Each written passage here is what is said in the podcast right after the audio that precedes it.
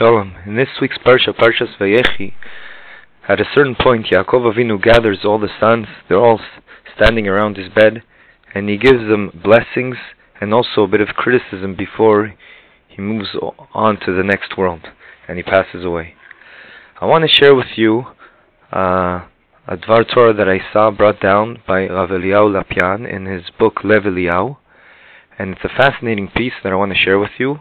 It's not. It's a bit of a, a difficult piece, but I, I'll try to simplify it as much as I can, and I'll try to portray the main idea that comes out from it.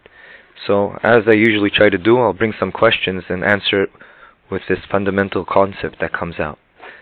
So the first question is, when Yaakov Avinu has all the sons around him, he goes one by one, and at the beginning he goes and talks to Reuven, and he says to him, Bischut, in the merit that you were the firstborn, you had a special holiness to you, kedusha to you, and hence you deserved to get also the the kehuna, and also the melucha, which is the kingship, and that is hinted in the following words when he says to him, "You are my firstborn," and he says, "Yeter se'et ve'yeter oz." And look at Rashi over there, you'll see how he explains that each one, one relates to kehuna and one relates to kingship.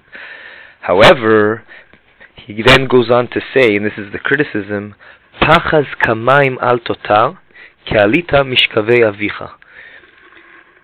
Which means, because he was, he acted haste like water, and as a result, he did the following action, which was that he moved his father's bed, Yaakov Avinu's bed, into his mother's tent, Leah, because he cared for her honor that Yaakov will be with her. So you see from here that because he acted like water, meaning he acted on impulse, on emotions straight away without thinking enough, and he and as a result he did this action which was his sin, and as a result of the sin he got this very severe punishment that he didn't deserve anymore the kehuna and the kingship and it was moved to someone else. So the question Rav Lopian poses is, first of all, why is it such a big punishment? And second of all, if you look carefully, it seems to be that the main reason for the punishment is because of this inner reflex that he had, impulse, that he acted on emotions without thinking, because it says, Pachaz kamaim al totar. And it seems like that is the reason. Why didn't he just say, because you did the action, that was the sin? Because you did the maisa, the action of moving Yaakov Avinu's bed, my bed, without consulting with me, without anything. Why why doesn't the pasuk just say? Why didn't Yaakov Avinu say that is the reasoning for the sin? That's number one. Number two, why is the sin so severe? Similar questions can be asked in on the next part. The next person, people that Yaakov Avinu talks to, are Shimon and Levi. Over there it says, Klei Hamas which means they stole tools and used them for weapons to kill a whole city. And it says, and as a result, they got the punishment of being spread and separated from each other. Everyone was spread out. But it says over there, it should have said, because they killed, why? What was the action that they deserved to get the punishment? Because they killed with weapons. But it doesn't say that. It says, Ki ve'apam hargu ish which means, for in their rage they killed. So it seems like it's their rage, their kas, their anger, that because of that they got the sin. But it should have been, just tell us, because they killed. Why is it because with the rage they killed? Be'apam hargu ish, with their rage, with their anger. Says Rav Eliyahu Lopian, he says, you see from here the fundamental concept that when a person these severe punishments, it's not, so to speak, on the action of the sin. Because everyone here and there sins. That's normal.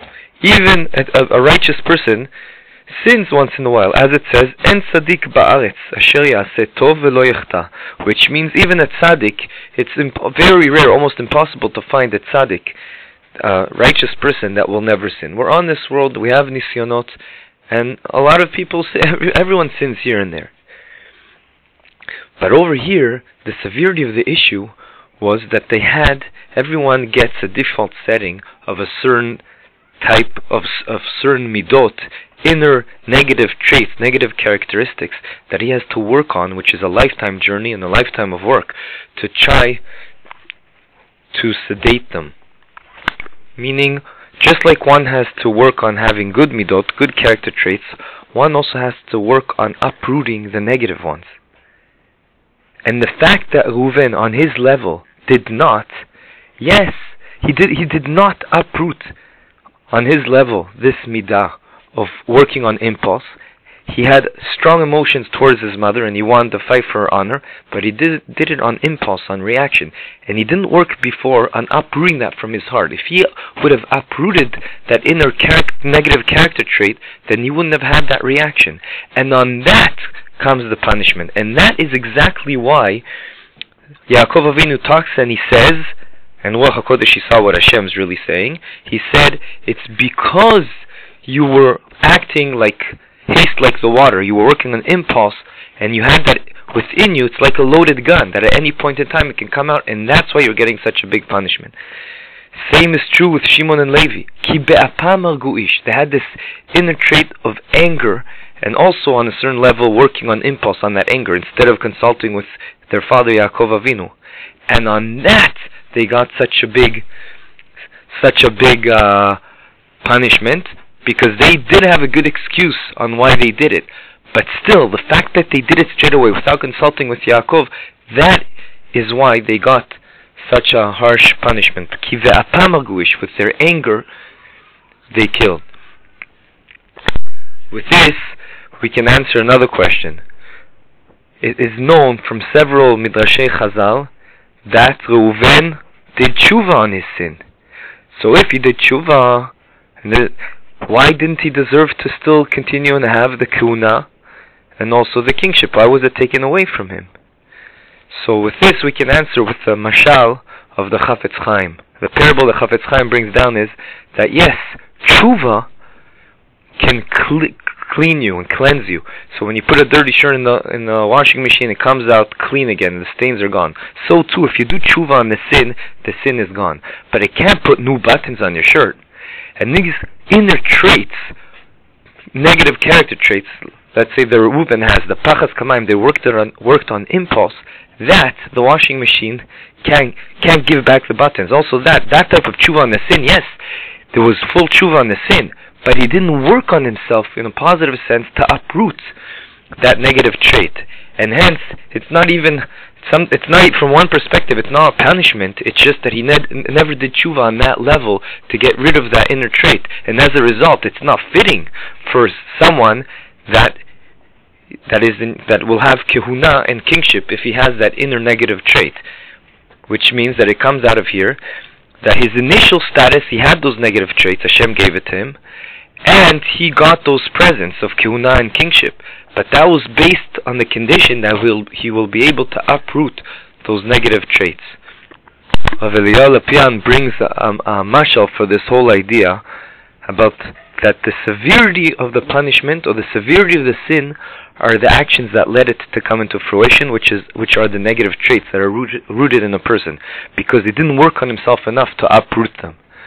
He says that once two people forged money, and one person was caught. They found one million dollars in his bag, and indeed he received the punishment of 15, uh, five years in jail. But the other person, they didn't find even one dollar bill in his bag, and yet he got not five years, but 15 years in jail.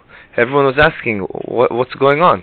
So the judge explained that the person that got 15 years, although we didn't find money in his bag, but we find we found the machine that forges the money. And he says that's way worse. Why? Because it's like the loaded gun we discussed. That he had that that mechanism of being able to do it again and again at any point in time. So too, a person that doesn't work on his negative midas, he has that potential. He goes on further to explain it's like someone that's that's totally drunk. At any point in time, when the nisayon comes his way, he might fall again. And that is why it's so severe, because a person has to work on it to uproot it and neutralize it. We'll just end with this idea that even if a person never brings that inner trait, negative negative inner trait into fruition, but still it's a problem because after 120 years, when the person comes up to Hashem, to Shamaim, to Kisei HaKavod, he he can't come with that heart that has in it this inner negative trait. Rachmana libai bai, which means Hakadosh Baruch Hu, in Aramaic it means Hakadosh Baruch Hu wants our hearts. He wants our hearts to be clean and to be as close as we can to Hashem and have have all the midot tovot, the good character traits, and not root the negative ones. And perhaps this is why we daven three times a day. Hachzirenu b'tshuva shlema lefanecha. What is tshuva shlema? And every day, three times a day, it's not only on the sins. It's more than that. We want our heart, our heart to be totally cleansed and only with good character traits.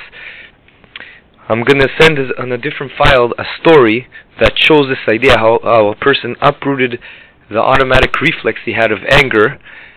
And I just want to end and say, Yiratzon will be Zoiche, which is a lifetime of work. It's known to change a, a character trait is not easy, but Yiratzon that will have the koichos, the, the energy, and, and will continue to always grow by also in, in the dimension of uprooting our negative traits.